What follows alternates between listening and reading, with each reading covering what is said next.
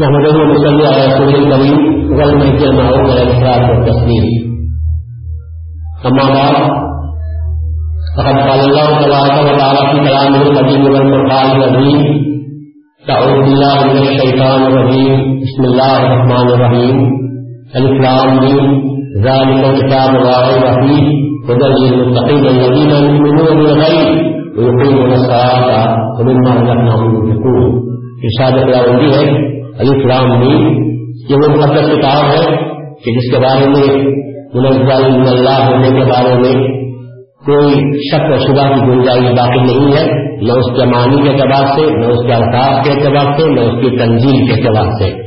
اگر صحیح معنی آپ غور کرے صحیح طریقے پر سوچے اور قرآن کے مطالب پر غور کریں تو آپ کو حقیقت معلوم ہوگی اور آپ کے شکو و شبہات دور ہو سکتے ہیں بسنت کے آپ کو سچی طرح دور ہو اور یہ کتاب ہدایت ہے۔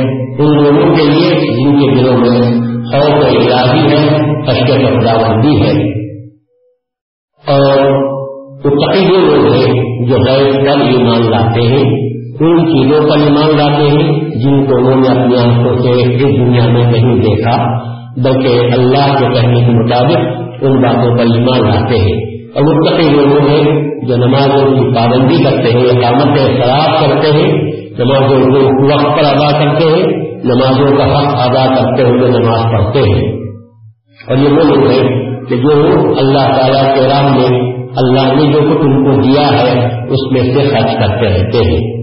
ان آیات کے تعلق سے تو آپ کسبل ترجمہ سمجھ رہے ہوں گے۔ کئی دنوں سے آپ اس آیت کو سن رہے ہیں۔ ترجمہ بھی اسی لیے میں اسی آیت کو بار بار سنا رہا ہوں تاکہ آپ کے ذہن میں جب آپ قرآن پڑھتے جائیں تو کم از کم اس کے معنی آپ کے ذہن میں بیٹھتے ہوئے چلے جائیں۔ اس کے تعلق سے پھر یہ کہ رشتہ کل کی تصویر میں نے کہا تھا کہ اسلامی ظاہر کتاب سے مراد عام مفسرین نے تو کتاب سے مراد قرآن کو لیا ہے۔ لیکن حضرت ابن عربی رحمۃ اللہ علیہ جن کے بارے میں حضرت نہیں معاؤ اسلام نے فرمایا کہ وہ پہلوان توحید ہے، جن کے بارے میں حضرت نہیں معاؤ اسلام نے فرمایا کہ یہ لوہ محفوظ کو دیکھ کر اپنے قلم کو تر کرتے ہیں۔ تو حضرت ابن عربی رحمۃ اللہ علیہ نے اپنی تفصیل میں یہ بات لکھی ہے کہ الکتاب کے مراد مہدی معروف ہے، وہ مقبول ہے وہ کتاب ہے، وہ لکھے جانے والی چیز ہے، جس کا ذکر تمام انبیاء کے صحیحوں میں، کتابوں میں ان کے ان کے اپنے الفاظ میں اپنے زبان میں آیا ہوا تھا۔ تو اس کے بارے میں یہ کہتے ہیں کہ اللہ واقعی ہی اس مہندی کے بارے میں کوئی شک اور کسی قسم کی شبہ کی گنجائش نہیں ہے اور وہ مہندی جو ہوگا وہ متقیوں کے لیے، ان لوگوں کے لیے کہ جن کے دل میں اور خصیت خدابندی ہے، ان کے لیے وہ سرکا کر ہدایت کا کام کر سکتا ہے۔ اب اللہ، اب اس آیت شریف پر اور غور کرے تو آپ کو معلوم ہوگا کہ جس طرح قرآن ہدایت ہے متقیوں کے لیے، اسی طرح مہدی بھی ہدایت ہو مہدی بھی ہدایت دے گا تو انہیں لوگوں کو دے گا جن کے دل میں اللہ تعالیٰ کا ہو اور خشیت خدا بندی جن کے پاس موجود ہے۔ جو دل خوف خدا بندی سے آری ہوتے ہیں، جن کے دل میں خشیت خدا بندی نہیں ہوتا، نہیں ہوتی، ان دلوں کو میں السلام کیسے ہدایت دے سکتے ہیں؟ جبکہ جن کے دلوں پر مہر رکھ چکی ہو ضلالت کی گمراہی کے تالے جنہوں نے اپنے دلوں پر ڈال لیے ہیں، ظاہر ہے کہ ان دلوں میں تو ہدایت کی بات کو پہنچنے کا کوئی راستہ نہیں ہوتا۔ جس میں بات اترتی ہے، لیکن علم کے جو ذرائع ہیں، وہ دو ذرائع ہیں کہ جن کے ذریعے سے ہمارے پاس معلومات حاصل ہوتے ہیں۔ ایک تو ہمارے کان ہے اور دوسری ہماری آنکھ ہے۔ یہ دو علم کے دروازے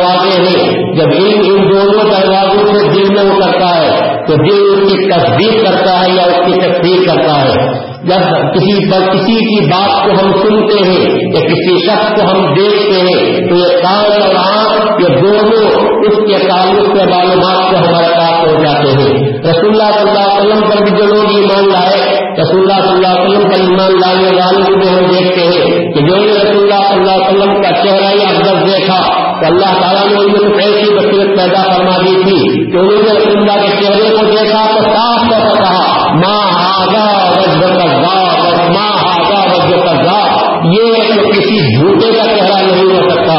وہ لوگ بھی جو آپ کو بگلاتے تھے، اور آپ کو بگلانے کے لیے، آپ کو بحث کرنے کے لیے آئے ہوئے تھے، جب انہوں نے گفتگو کی، اور گفتگو کے بعد جب لوگوں نے کہا کہ یہ جھوٹے کا، یہ جھوٹا ہوتا ہے، تو کہنے والوں نے کہا کہ اس کی نبوت پر ایمان نہ لاؤ یا اور بات ہے۔ میں اس کے چہرے کی سہارت کو دیکھو، اس کے چہرے کی کاٹگری کو دیکھو۔ یہ چہرہ کسی جھوٹے کا چہرہ تو نہیں ہو سکتا۔ چہرے پر اللہ تعالیٰ نے پارا وہ نورانیت عطا فرماتا ہے۔ وہ روحانیت کی اثرات پیدا ہوتے ہیں۔ چہرہ دینے والا باقیدہ چہرے کو دیکھ کر یقیناً متاثر ہوتا ہے۔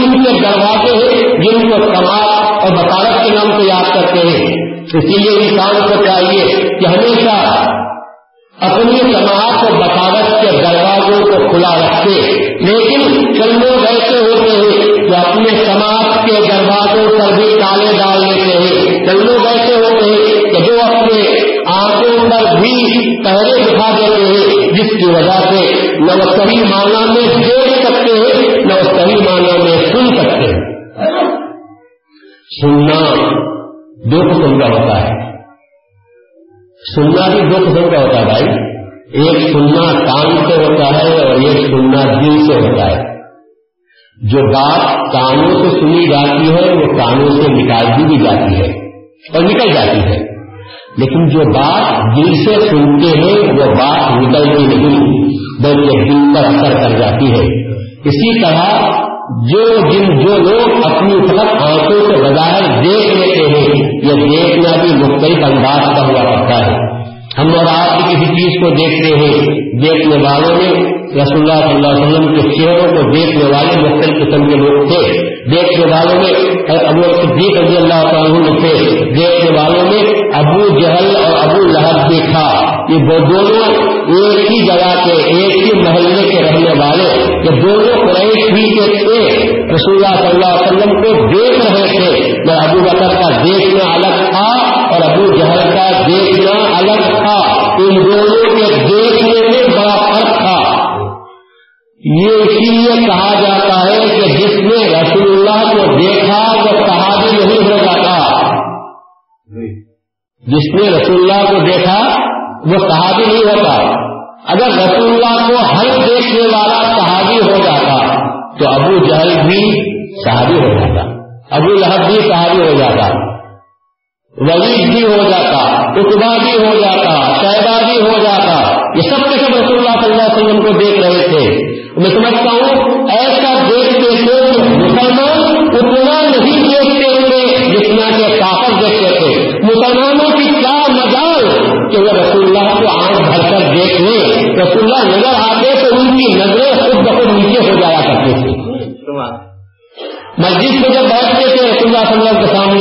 تو کہتے ہیں صحابہ عمر فاروق جیسی با جلال و جبروت شخصیت، با عظمت فوقت شخصیت یہ کہتی ہے کہ رسول اللہ صلی اللہ علیہ وسلم کو ایمان لانے کے بعد ہم نے بھی کسی کے مدال نہیں کی کہ رسول اللہ صلی اللہ علیہ وسلم کی آنکھوں میں آنکھیں جا کر بات کر لے رسول اللہ کے سامنے جب رسول اللہ بات کرتے تھے تو ہم اپنی نظروں کو اس طرح میڈیا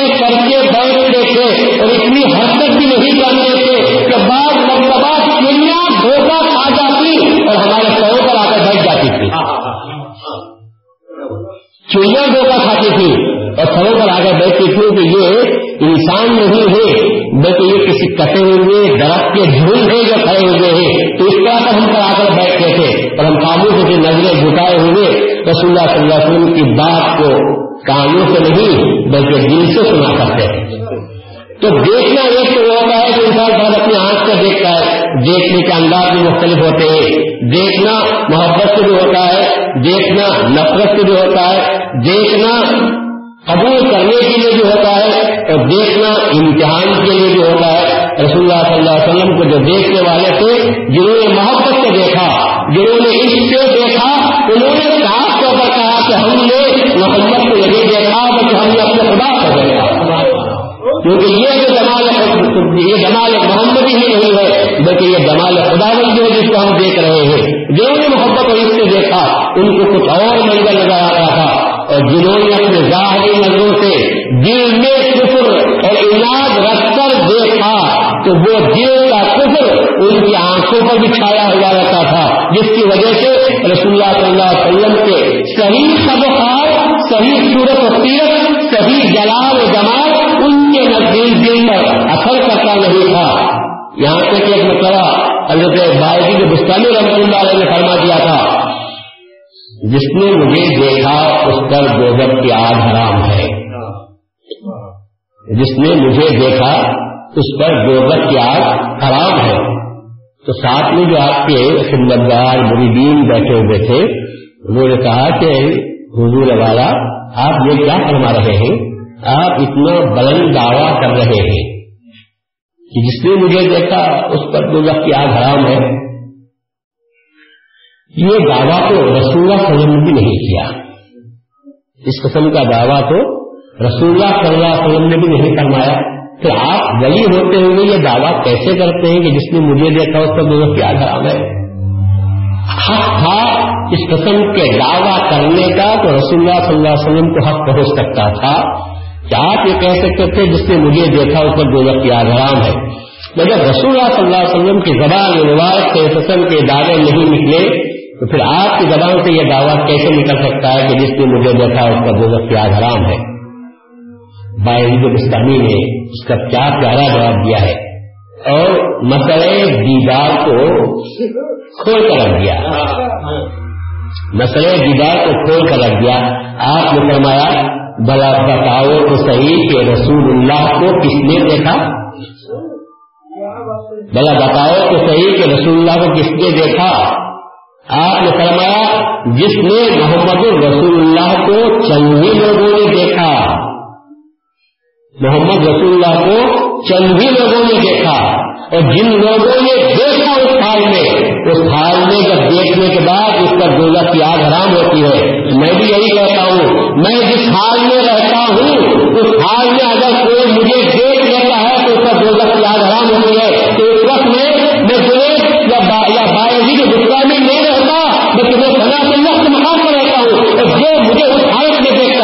تو اس وقت کی کیفیت عجیب ہوتی ہے، وہ مجھے نہیں دیکھتا، مجھے خدا کو دیکھتا ہے۔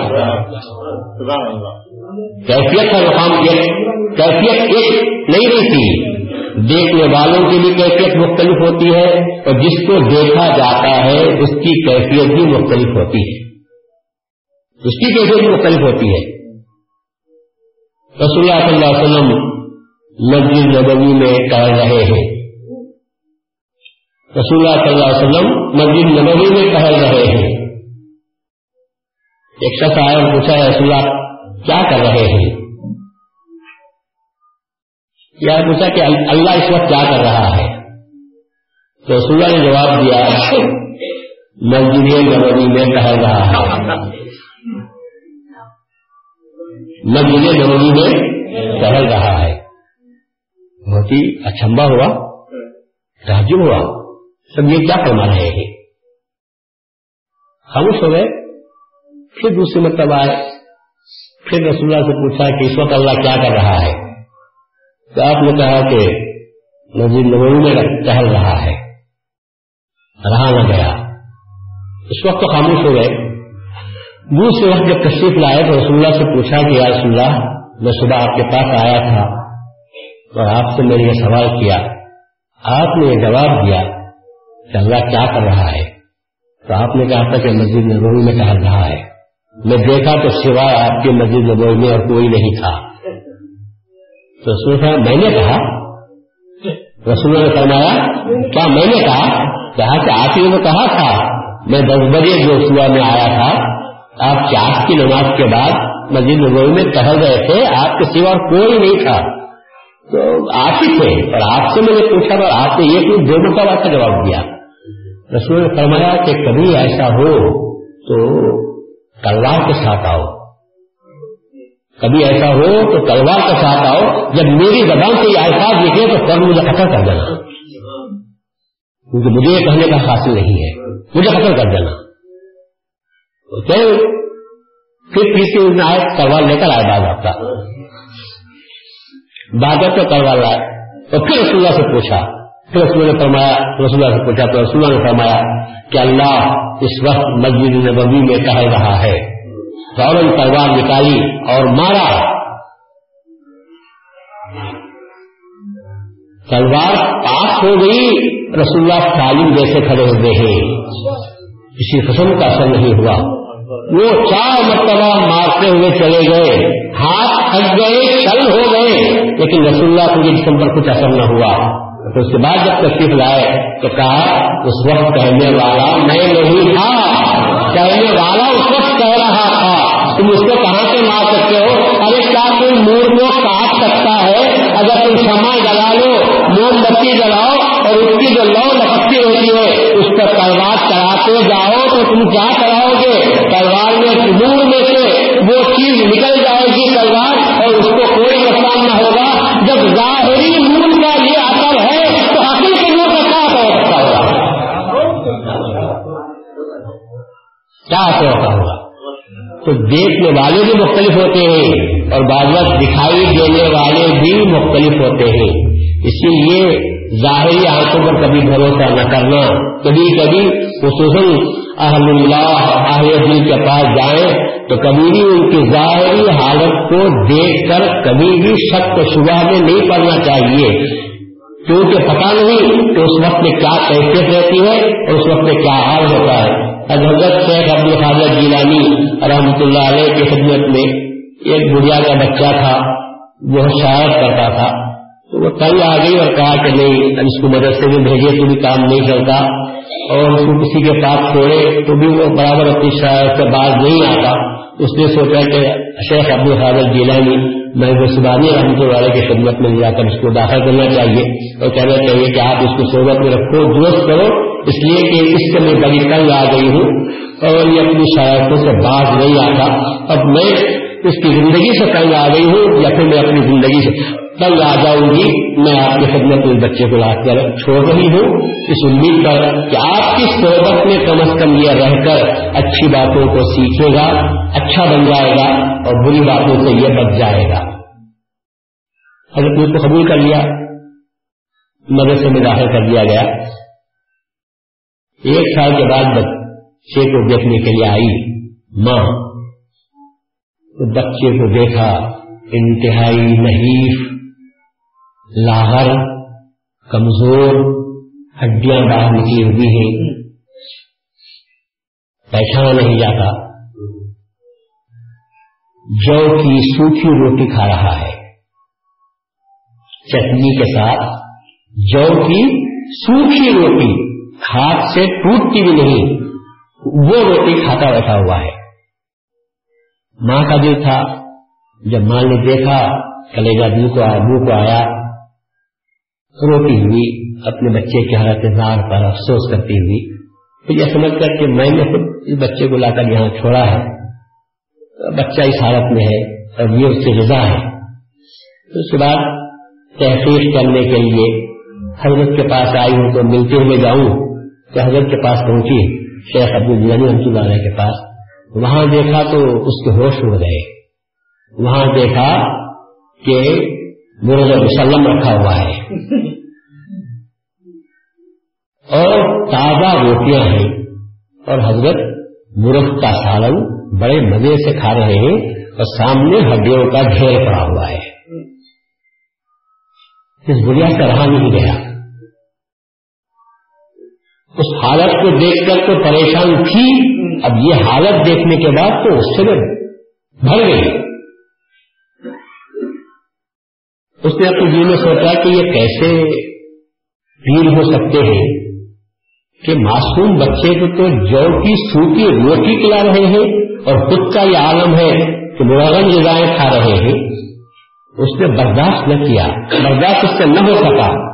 تو حضرت کی خدمت میں جب پہنچتی ہے تو فوراً کہتی ہے، کہو بڑھیا کیسا نہ ہوا۔ تو کہا، میں نے اپنے بچے کو آپ کے پاس اصلاح اور تربیت کے لیے بھیجا تھا۔ مگر میں نے اپنے بچے کو دیکھا کہ آپ نے بچے کا کیا حال کر دیا ہے۔ بچہ سوکھ کر کانٹا ہو گیا ہے اور وہ سوکھی جو کی سوکھی روٹی کھا رہا ہے۔ اور میں سمجھتی کہ آپ کا اگر فخر کھاتے کا عالم ہے تو جو آپ کھاتے ہوں گے، وہی اس کو کھلاتے ہوں گے۔ لیکن مجھے یہ دیکھ کر تعجب ہوا کہ بچہ تو روٹی کھا رہا ہے اور آپ یہ مرغن غذائیں کھا رہے ہیں۔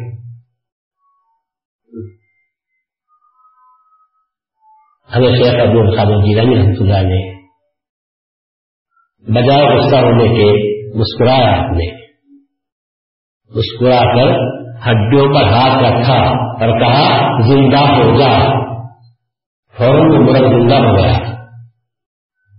وہ ہڈیاں پوری کی پوری مرغ بن گئی، زندہ ہو گئی۔ اور چون چون کرتے ہوئے پھر مرغ بھاگنے لگا۔ آپ نے فرمایا، جب تیرا بیٹا اس مقام میں پہنچ جائے گا تو وہ کھانا جائے گا مجھے باہر ہو سکتا ہے ہاں۔ تم ہماری ظاہری حالت کو دیکھ کر ہم پر بدگمانی مت کرو۔ میں جو کوشش کر رہا ہوں، وہ یہی کوشش ہے کہ جب بچہ اس حالت میں پیدا آ جائے گا تو اس کو بھی کھانا جائز ہو جائے گا۔ میں اس کو ٹریننگ دے رہا ہوں کپڑوں پاپے کی، تاکہ وہ دنیا کے لذائق سے ہٹے اور اللہ تبار کو تارا کا خود اس کو نصیب ہو جائے۔ جب وہ مقام پر آئے گا تو اس کو بھی کھانا جائز ہو جائے گا۔ اسی لیے کہتے ہیں کہ فقط دیکھنے پر بھروسہ نہ کرو۔ یہ دیکھنا آدمی کو گمان میں ڈال دیتا ہے۔ یہ دیکھنا آدمی کو غلطیوں میں اٹھا کر دیتا ہے۔ دیکھنے کے بعد کچھ تحقیق بھی ہونی چاہیے۔ اور تحقیق نہ کریں گے تو یقیناً آپ کو غلط فہمی ہوگی اور اکثر غلط فہمیاں انسان کو بدگمانی کی طرف لے جاتی ہیں اور بدگمانی گناہ کا سب سے بڑا ذریعہ بن جاتا ہے۔ تو حضرت رسول اللہ صلی اللہ علیہ وسلم کو بھی دیکھنے والوں نے دیکھا اور کتنے دیکھا؟ کس نے دیکھا؟ یہی بات کہتے ہیں کہ اگر ابو بکر صدیق رضی اللہ تعالیٰ عنہ، جب حضرت عمر فاروق رضی اللہ عنہ کے زمانے میں رسول اللہ صلی اللہ علیہ وسلم نے یہ فرمایا تھا کہ وہ یمن میں رہنے والا ایک فقیر ہے۔ یمن میں رہنے والا ایک فقیر ہے۔ وہ میری امت کا بڑا محبوب بندہ ہے، میرا بہت بڑا عاقف ہے۔ وہ میرے پاس آیا نہیں۔ اور جب تم اس کے پاس جانا تو میرا سلام کہنا۔ اور اس سے کہو کہ میری امت کے لیے دعا کرے کون فرماتے ہیں؟ رسول اللہ صلی اللہ علیہ وسلم فرماتے ہیں تو اس سے کہنا کہ میری امت کے لیے دعا کرے حضرت ابو صدیق، حضرت عمر فاروق، حضرت عثمان غنی، حضرت علی یہ چاروں نکل جاتے ہیں۔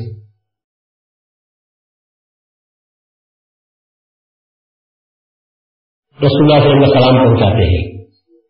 اور رسول اللہ کا پیغام پہنچاتے ہیں کہ رسول اللہ نے فرمایا ہے کہ میری امت کے لیے دعا کیجیے۔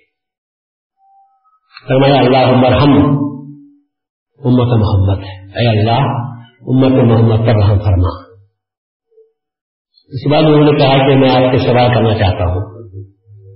پوچھیے تو کہا، کیا آپ نے رسول اللہ کو دیکھا؟ اب سید نے کہا کہ میں نے کئی مرتبہ دیکھا ہوں۔ میں نے تو کئی مرتبہ دیکھا ہے رسول اللہ کو۔ تو کہا صفات بیان کیجیے تو اب وہ نے صفات بیان کی۔ کہا، تم نے رسول اللہ کو نہیں دیکھا۔ تم نے رسول اللہ کو نہیں دیکھا۔ عمر فاروق سے پوچھا، عمر فاروق نے کہا ہم نے تو صحبت میں رہے ہیں اٹھتے بیٹھتے ہمیشہ صحبت میں رہے، جنگ میں رہے، مسجد میں رہے۔ تو کہا، صفات بیان کیے تو عمر فاروق نے بھی صفات بیان کی، کہا، میرے آقا کو تم نے نہیں دیکھا۔ عثمان غلی سے پوچھا تو عثمان غلی نے کیسے بیان کی؟ انہوں نے کہا کہ تم نے میرے مولا کو نہیں دیکھا۔ علی سے پوچھا تو علی نے کہا، بیان کیا۔ تو علی سے بھی کہا کہ تم نے میرے محبوب کو تم نے بھی نہیں دیکھا۔ تم نے بھی میرے محبوب کو نہیں دیکھا۔ اس کے بعد چاروں واپس آتے ہیں۔ اور کہ ہم نے تو نہیں دیکھا۔ تو فاطمہ سے پوچھتے ہیں کہ کیا فاطمہ نے دیکھا ہے؟ تو پھر سب مل کر آتے ہیں۔ بھی فاطمہ سے پوچھتے ہیں، فاطمہ، آج ہم سے یہ واقعہ ہوا اور ہم نے رسول اللہ کی کا حلیہ بیان کیا۔ تو وہ کہتے ہیں کہ تم نے دیکھا ہی نہیں رسول اللہ کو۔ کیا کیا بات ہے؟ کیا تم نے رسول اللہ کو دیکھا؟ تو بھی فاطمہ نے کہا ہاں ایک مرتبہ میں نے دیکھا۔ کون بولتی ہے؟ فاطمہ۔ یہ کہتی ہے کہ میں نے رسول اللہ کو ایک مرتبہ دیکھا۔ پھر اس کے بعد وہ مقام نصیب نہیں ہوا، وہ مقام نصیب نہیں ہوا۔ ایک مرتبہ میں نے دیکھا۔ تو کیا ہوا آپ کو دیکھا تھا؟ تو کہتے کہ میں دیکھ رہی تھی کہ رسول اللہ صلی اللہ علیہ وسلم پر کوئی کافر تلوار سے حملہ کر رہا تھا۔ رسول اللہ پر ایک کافر تلوار سے حملہ کر رہا تھا اور میں دیکھ رہی تھی کہ رسول اللہ کھڑے ہوئے اور تلوار نکل جا رہی ہے آپ کے بدل میں سے تو پھر واپس آ جاتی ہے۔ خطرے خون بھی جسم سے نہیں کٹتا ایک مرتبہ میں نے رسول اللہ کو دیکھا، پھر اس کے بعد آپ کو دیکھنے نصیب نہیں ہوا۔ تو دیکھنے دیکھنے میں فرق ہے اور قرآن اسی لیے کہتا ہے، اے رسول، رائے کہوں، تم ان کو کافروں کو تم دیکھتے ہو یا ضرور نہیں کا کہ وہ آپ کی طرف دیکھ وہ معمول ضرور نہیں حالانکہ وہ آپ کی طرف نہیں دیکھ رہے ہیں۔ ایک دیکھنا آنکھ سے ہوتا ہے اور ایک دیکھنا دل سے ہوتا ہے۔ وہ جو دیکھتے ہیں، آپ کو بھول رہے ہیں۔ اسے دیکھنے نہیں بولتے ارے، دیکھنے اور بھولنے میں بہت بڑا فرق ہے۔ دیکھنے دیکھنے میں بھی بہت بڑا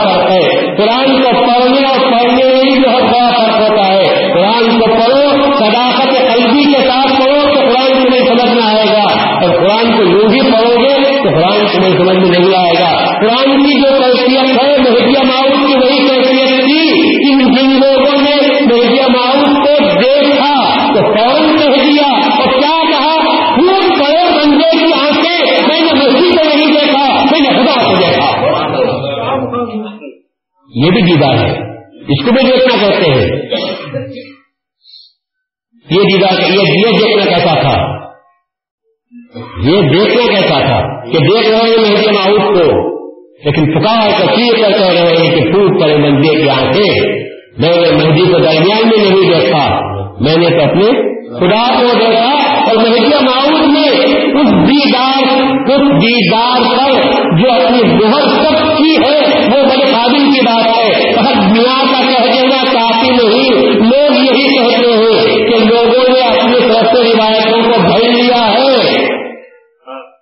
روایتوں کو بھر لیا ہے۔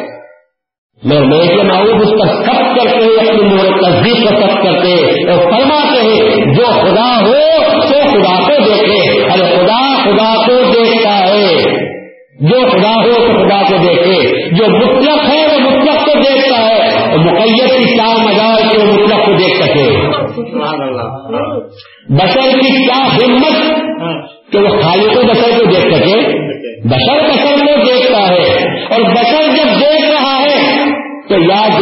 ہو سکتے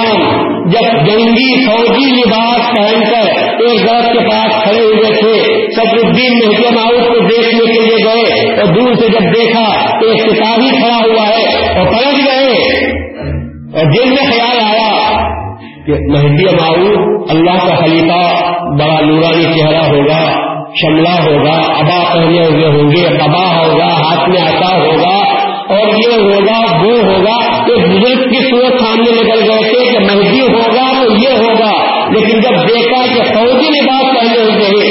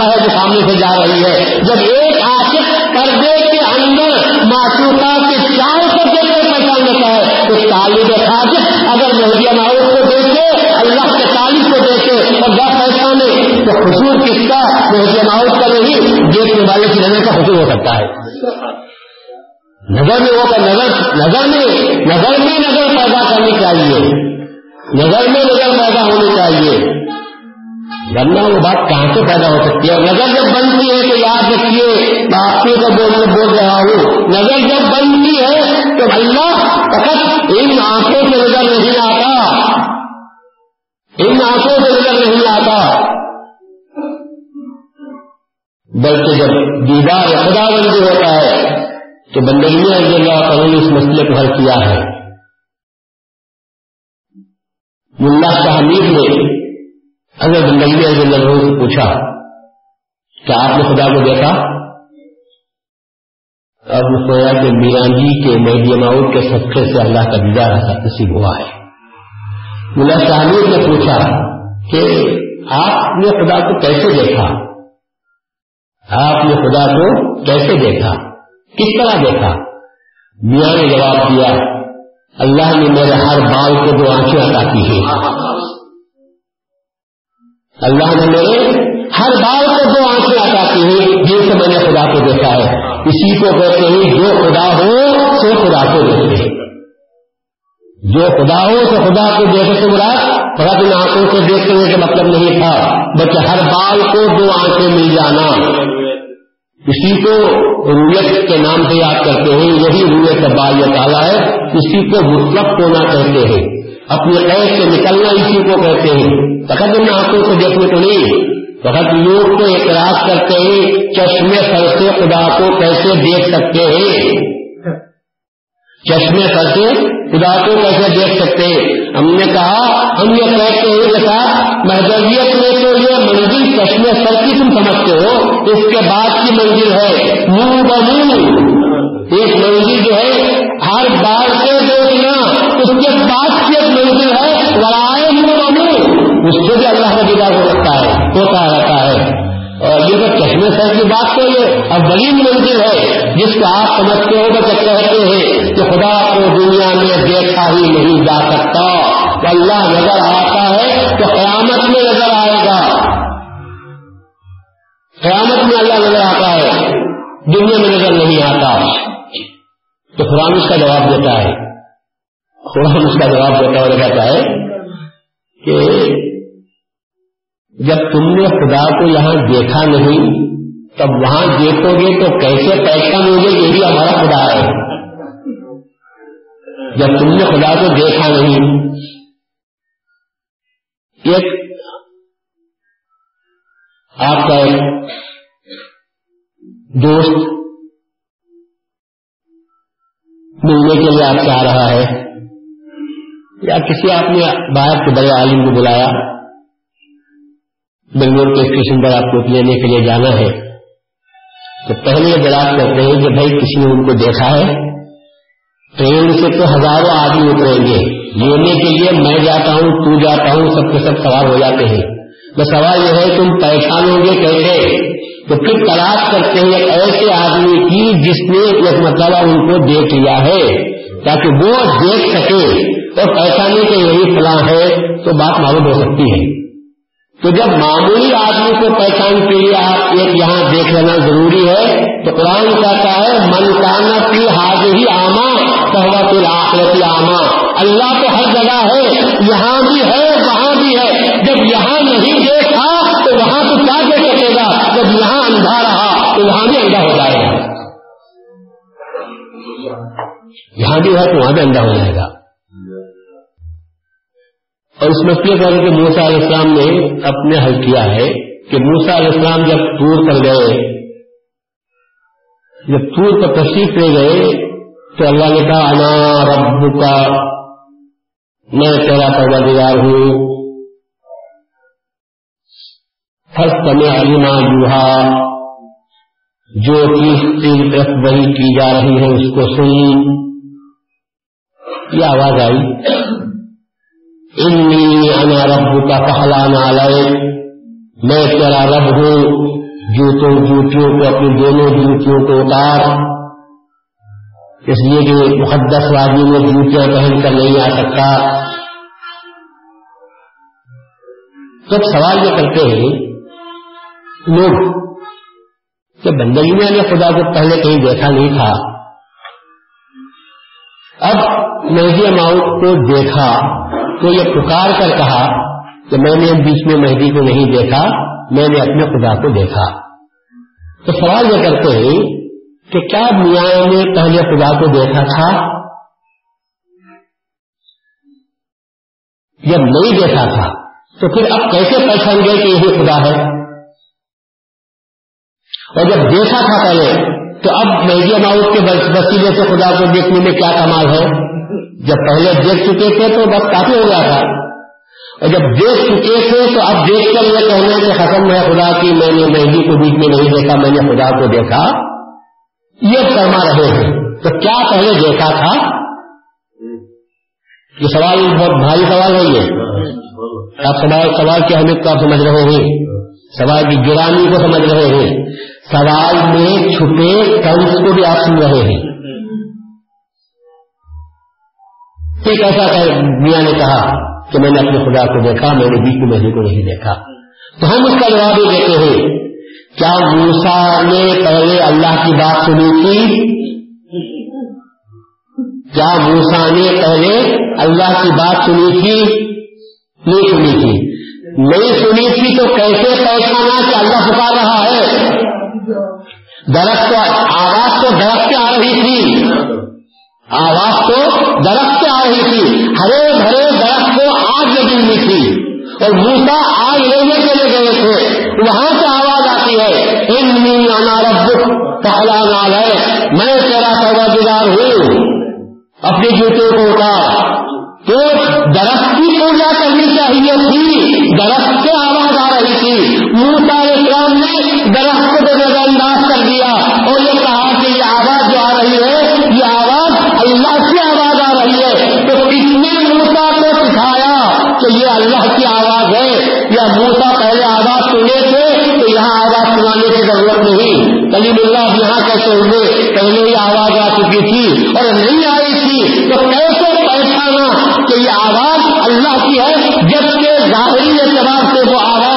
اس شجر افضل سے آ رہی ہے جس کو آگ لگی ہوئی تھی۔ تو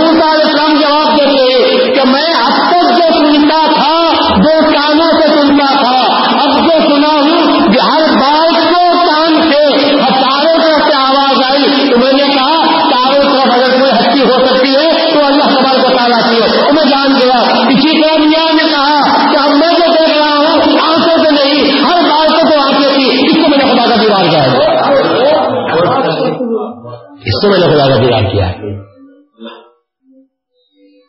کہنے والے تو بہت اعتراض کرتے ہیں۔ اور یہ سمجھ کے اعتراض کرتے ہیں کہ دیکھو اس کا کیا جواب دیتے ہیں۔ مگر اللہ تعالیٰ نے قرآن ہی نے اس کا جواب دے دیا ہے۔ قرآن نے اس کا جواب دیا ہے۔ جب موسا کے دیدار میں اور بندرینوں کے دیدار میں بڑا فرق ہے۔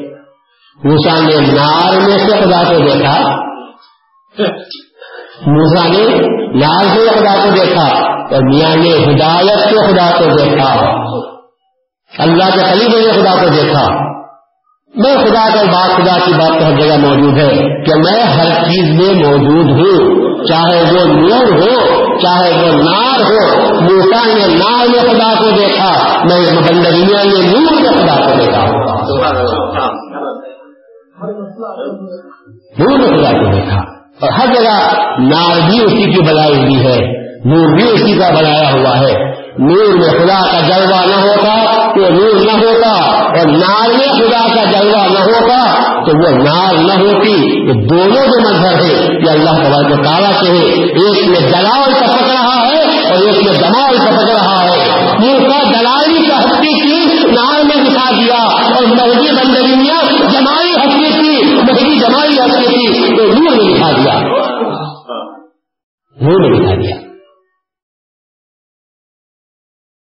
یہ تو بھی بات کتاب کی اور زمن میں محدم اور درحصات اسلام کی۔ اب جو ابن عربی فرماتے ہیں، وہ بات یہی ہے کہ کتاب کے مراد محدم ماؤد ہے، جن کا تذکرہ تمام پیغمبروں کے صحیحوں میں، کتابوں میں آیا ہوا ہے۔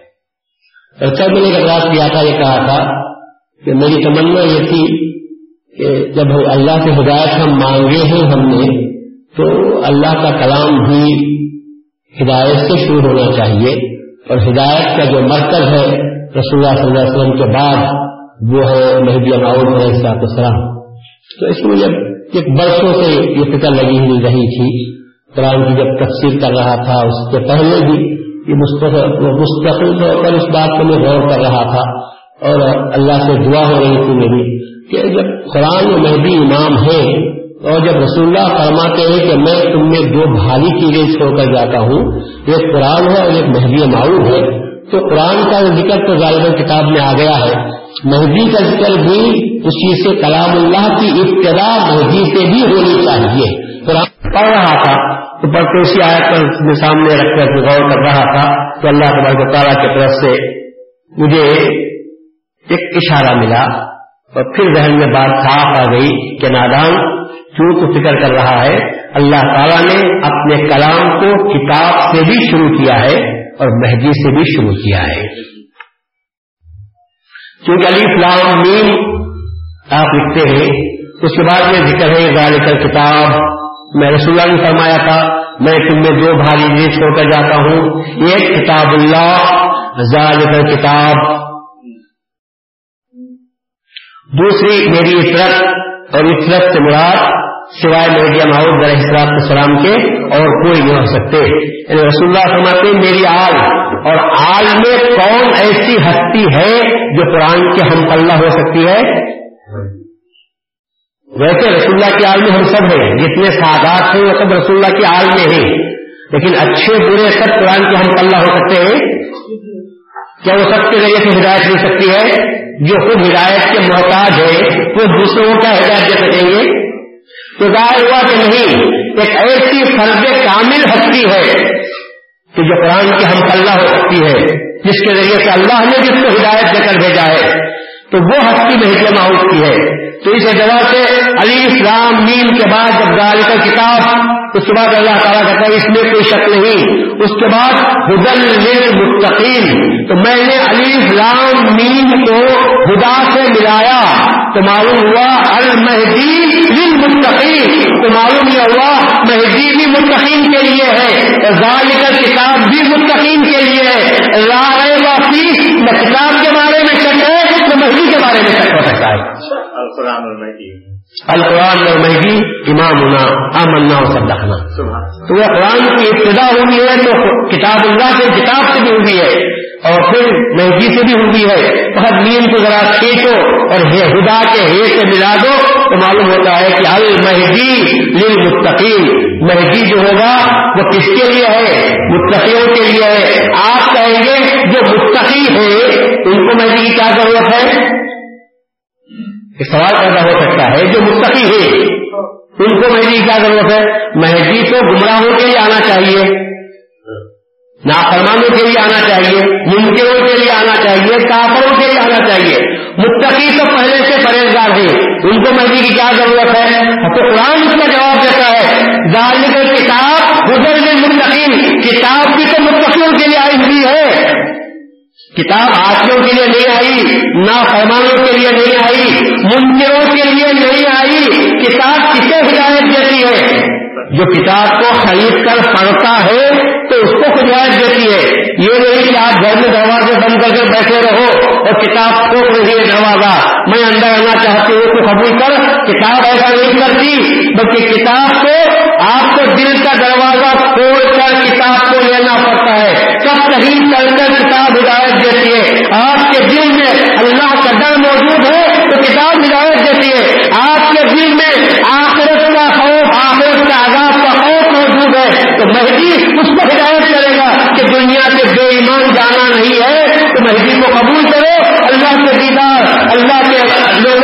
اچھے لوگوں کی صحبت، اللہ کا ذکر، یہ سب باتیں کم مل سکتی ہے جبکہ آپ کو اللہ سے محبت ہوگی، اللہ کا خوف ہوگا، تو پھر یہ ساری باتیں آپ کو پیدا ہو سکتی ذکر اللہ کون کرے گا۔ ذکر اللہ کون کرتا ہے۔ ڈرنے والا۔ اچھے لوگوں کی صحبت میں کون رہتا ہے؟ ڈرنے والا۔ دنیا کو کر کون کرتا ہے؟ ڈرنے والا۔ اللہ کے نام پر اس کون نکالتا ہے؟ اللہ سے ڈرنے والا۔ اللہ کے دیدار کی تمنا کون کرتا ہے؟ جو متقی ہے، جو پرہیزگار ہے۔ وہ جو کہتا ہے امولا ساری دنیا میں نے دیکھ لی، اس میں کچھ رکھا نہیں ہے۔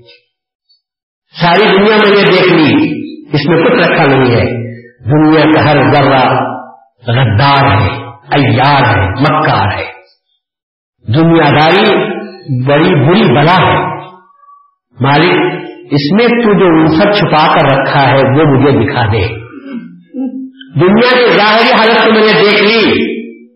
یہ سانپ کی کیچلی ہے، ناگن کی کیچلی ہے کہ جو بڑی خوبصورت دھاریاں پڑے ہوئے رہتے ہیں۔ اور سانپ جب چلتا ہے تو بڑا خوشنما معلوم ہوتا ہے۔ دیکھتے ہوئے تو بڑے دھاریاں اچھی معلوم ہوتی ہیں۔ لیکن اگر کوئی خوبصورت چیز سمجھ کر سانپ کو اپنے گود میں لے لیتا ہے، تو سانپ اپنا کام ضرور کرتا ہے کہ دس رہتا ہے۔ اور جب دستا ہے، تو مارے بغیر نہیں چھوڑتا دنیا بھی وہی ہے یہ خوبصورت ناگن ہے۔ لوگ اس کے رنگ کو دیکھ کر اس کو سمجھنے کی کوشش کرتے ہیں۔ وہ گود میں آتے ہی ایسا ڈس مارتی ہے کہ پھر پانی پیے بغیر آدمی مر جاتا ہے۔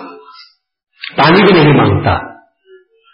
تو حضرت مہدی معاؤد درجہ اسلام کا ذکر قرآن کے اندر بظاہر الفاظ بھی آپ دیکھو تو موجود ہے۔ اب یہ سوال ہو سکتا ہے کہ صاحب، یہ علی فلامین کو آپ ظال کر کتاب رہے اتنے بڑے جملے کو چھوڑ کر یہ خدا سے لے جا کر المہدی بنا رہے ہیں، یہ کہاں کا انصاف ہے؟ یہ کہہ سکتے ہیں آپ۔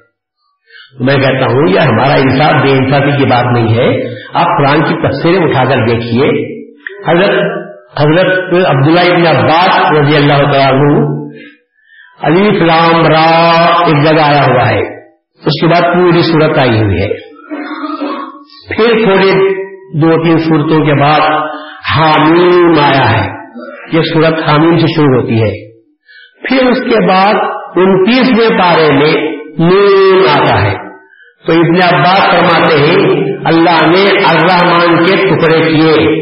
ایک جگہ علی فلام را لکھا، ایک جگہ حامیم رکھا، ایک جگہ نون رکھا۔ تو علی فلام رے، ہے نیم نون کو جمع کرتے ہیں، تو الرحمان بنتا ہے۔ جب اتنے لمبے صورتوں کو چھوڑ کر ملا کر الرحمان بنا سکتے ہیں، تو ایک آیت کو چھوڑ کر ہر مہی بنانے میں کیا بات آ رہے ہیں کیا بات سے کیوں اعتراض کیوں ہوتا ہے۔ ہم نے تفسیر کے اصول سے ہٹ کر تو بات نہیں کی ہے، بلکہ حضرت رئیس المفسرین، حضرت عبداللہ ابن عباس نے جو تفسیر کا پیرائے اختیار کیا ہے، اسی پیرائے کو ہم لے کر غور کرتے ہیں، تو معلوم ہوتا ہے کہ المحدی المتقین آواز بلند آواز سے کہہ رہا ہے کہ کتاب بھی ہدایت ہے، مہدی بھی متقیوں کے لیے ہدایت ہے، اس کے بارے میں کسی قسم کے شک نہ کرو، مگر یہ انہی لوگوں کو نصیب ہو سکتی ہے جو غیر پر ایمان لاتے ہیں۔ جو غیر پر ایمان لاتے ہیں۔ غیر تو بہت سی چیزیں ہیں لیکن سب سے بڑا جو غیب ہے وہ اللہ ہے۔ سب سے بڑا جو غیب ہے وہ اللہ ہے۔ اور سب سے ظاہر جو چیز ہے وہ بھی اللہ ہے۔ سب سے زیادہ ظاہر چیز اللہ اور سب سے زیادہ غائب چیز وہ بھی اللہ ہے۔ پھر آپ بولیں گے، یہ بھی کیسا؟ یہ کیسا بھائی؟ غائب بھی ہے اور ظاہر بھی ہے۔ ایک بادشاہ باوجی سے بولا، بکرے کو کاٹو اور اس میں کے دو جو اچھے چیزیں ہیں، پورے بکرے میں، وہ تل کر میرے پاس لاؤ۔ تو نے زبان اور دل کو پڑھ کر لایا۔ ارے بولا کیا ہے؟ تو بولے، بکرے میں جو بھی چیزیں خاص تھی ایک زبان ہے اور ایک دل ہے۔ تو کھا لیا۔ دوسرے بولا، آج بکرا کاٹو۔ اس میں جو سب سے بری چیزیں ہیں، وہ لا کر کے میرے سامنے۔ تو دوسرے دن بھی وہی زبان میں دل لے کے آیا۔ تو یہ سب سے بری چیزیں ہیں۔ نے کہا کہ دماغ خراب ہو گیا ہے۔ اچھی چیزیں لاؤ بولا بھی تو دل اور زبان لائے۔ اور بری چیزیں لاؤ بولا بھی تو دل اور زبان لائے۔ کہا، حضور، یہ دونوں چیزیں ہیں۔ یہ اچھی ہو جائیں تو ان سے اچھی اور کوئی چیز نہیں۔ اور یہ برے ہو جائیں تو ان سے بری کوئی چیز نہیں ہے۔ آدمی کی جو حالت کرتی ہے کون؟ زبان ہے۔ زبان کہتی ہے کہ دیکھو بتیس دانتوں کے اندر مجھے قید کر کے رکھے ہیں۔ تم نے بتیس دانتوں کے اندر مجھے قید میں رکھے ہیں۔ مجھے زیادہ استعمال نہ کرو، ورنہ میں یہ کروں گی کہ دانتوں کو باہر کر دوں گی تمہارے۔ اگر کسی کو خام خواہ گاڑی دیے تو کیا کرے گا انہیں ایک پر اچھا مارے گا بتیس کی بتیس باہر ہو جاتے انہوں نے کہا، مجھے قید میں ہے تو کو استعمال صحیح کرو۔ اگر غلط استعمال کرو گے تو تمہارے بتیس کی بتیس باہر میں تو اندر ہی رہوں گی میں تمہارے بتیس کی بتیس باہر ہو جاتے ہیں۔ تو یہ زبان ہے، استعمال کرو، اچھے اپنا استعمال کرو تو آپ کا نہیں ہونے والا کام نکل جاتا ہے۔ اور اگر زبان غریب استعمال کرو تو ہونے والا کام بھی آپ کا نہیں ہوتا۔ اسی طرح دل بھی ہے، یہ چاہے تو عرش خدا بندی ہے یہ۔ یہ عرش خدا بندی ہے۔ مومن کے دل پر میں اللہ رہتا ہے۔ اور اگر آپ اس کو غلط طور پر استعمال کرو تو شیطان کا تخت بن جاتا ہے۔ یہ دونوں چیزیں بھی ہیں۔ اسی طرح اللہ سب غائب چیزوں میں سے بڑھ کر غیر اللہ ہی ہے۔ اور سب چیزوں میں سے ظاہر چیز یہ بھی اللہ ہی ہے۔ میرے ظاہر اس معنی میں ہے کہ اتنا زیادہ ظاہر ہو گیا ہے کہ ہم اس کو دیکھ نہیں سکتے۔ اللہ بولتا ہے، میں تمہارے سے شہرت سے زیادہ نزدیک ہوں۔ شہرت سے زیادہ نزدیک ہوں۔ دیکھنے کے لیے آپ کسی خط کو پڑھنا ہو تو آنکھوں سے ڈسٹینس رکھ کر رکھ کر خط پڑھیں گے تو خط پڑھا جاتا ہے۔ میرے عزیز کا خط ہے وہ کہ آنکھوں سے لگا کر پڑیں گے تو؟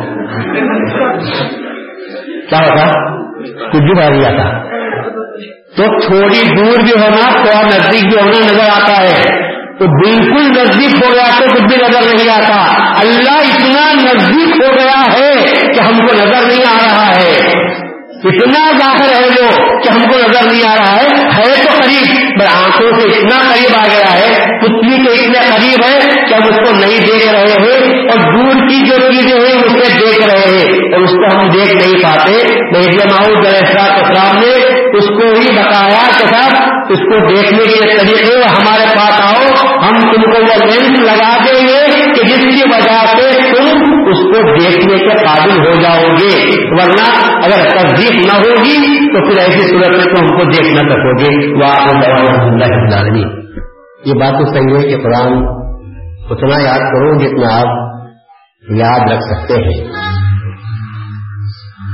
جو اس میں اگر قرآن یاد کر لے، اس کے بعد اس کو بھول جائیں کہ بہت بڑی گناہ کی بات ہے۔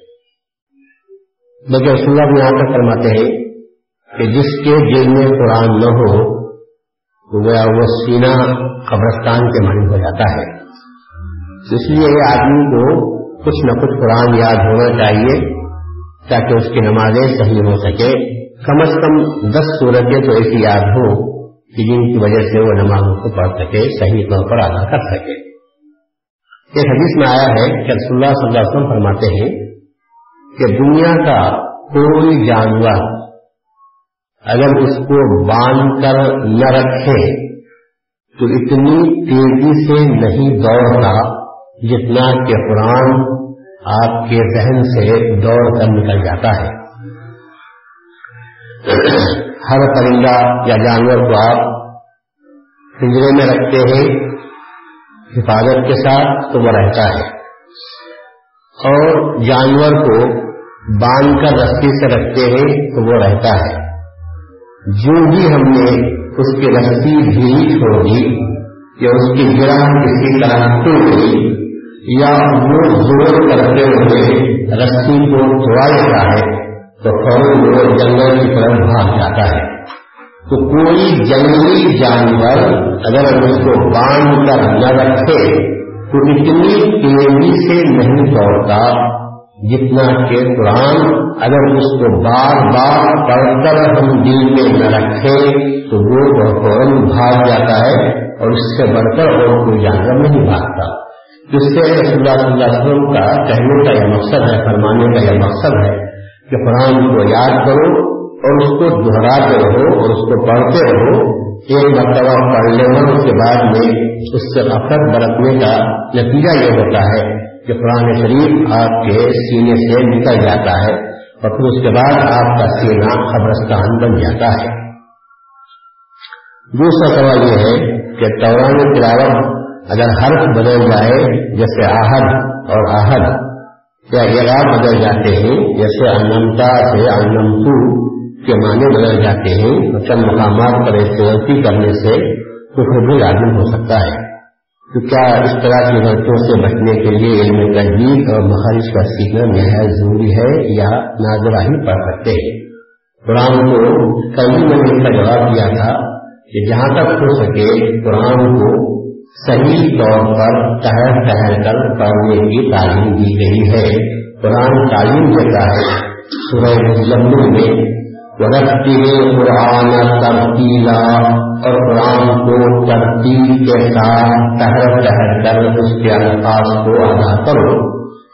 جہاں تک اعراض کا تعلق ہے، انسان کو بہت زیادہ احتیاط کرنی چاہیے۔ اس لیے کہ عربی میں زبر اور زیر کے بدل جانے سے معنی میں بڑا انقلاب بڑھتا ہو جاتا ہے اور معنی بدل جاتے ہیں۔ جیسا کہ سورہ فاتحہ میں انمتا آیا ہوا ہے، جس کے معنی ہے کہ تو نے ہم پر احسان کیا۔ اور اگر کوئی پڑھنے والا انعام تو پڑھ لیتا ہے، تو اس کے معنی ہوتے ہیں، میں نے ان لوگوں پر انعام کیا۔ جس کی وجہ سے معنی بدل جاتے ہیں اور اس کی وجہ سے کفر لاحق ہو جاتا ہے۔ اسی طرح اللہ کا نشاد ہے وہی کو تالاب بڑا اور یاد کرو اس وقت کو جبکہ اللہ تعالیٰ نے حضرت ابراہیم سے اس کے پروردگار نے چند باتوں سے آزمائش کی اگر اس کے بجائے نوز اللہ اگر کوئی شخص روانی میں وہ عیدی کو تعالیٰ ابراہیم اور بہت پڑ جاتا ہے، اس کے معنی ہوتے ہیں کہ یاد کرو اس وقت کو جبکہ ابراہیم نے اپنے پروردگار کی آزمائش کی چند باتوں میں۔ ابراہیم اپنے رب کی آزمائش کیسے کر سکتے ہیں؟ اللہ اپنے بندے سے آزمائش ضرور کرتا ہے، بندے کی آزمائش کرتا ہے۔ لیکن بندہ تو اللہ کی آزمائش نہیں کر سکتا۔ تو یہاں مانے فرق زبر اور زیر میں فرق پیدا ہو جاتا ہے، جس کی وجہ سے کفر لاحق ہو جاتا ہے۔ ایسے مقامات پر جو شہروں میں آیا ہے وہ قتل داؤد جالوتا اور قتل کیا داؤد نے جالود کو۔ اور اس کے بجائے اگر یہ الفاظ پڑھیے وہ قتل داؤد جالوتو تو معنی بدل گئے کہ جالود نے داؤد کو ختم کر دیا۔ تو حقیقت کے بھی خلاف ہے واقع کے بھی خلاف ہے، اور قرآن کے نظم کے بھی خلاف ہو جاتا ہے۔ اس وجہ سے ایسے جو مقامات آئے ہوئے ہیں، تو ان مقامات پر انسان کو صحیح اعراب ادا کرنا چاہیے۔ اب رہی بات عہد اور عہد کی تو جیسے کل میں نے کہا تھا کہ انسان کو ان روح کے صفات کے ادائے مخارج کی ادائی میں بھی جہاں تک ہو سکے صحیح طور پر پڑھنے کی کوشش کرنا چاہیے۔ لیکن عراق کے تعلق سے تو انسان کو بہت زیادہ بہت زیادہ احتیاط کی ضرورت ہے، ورنہ مانے بدل جاتے ہیں۔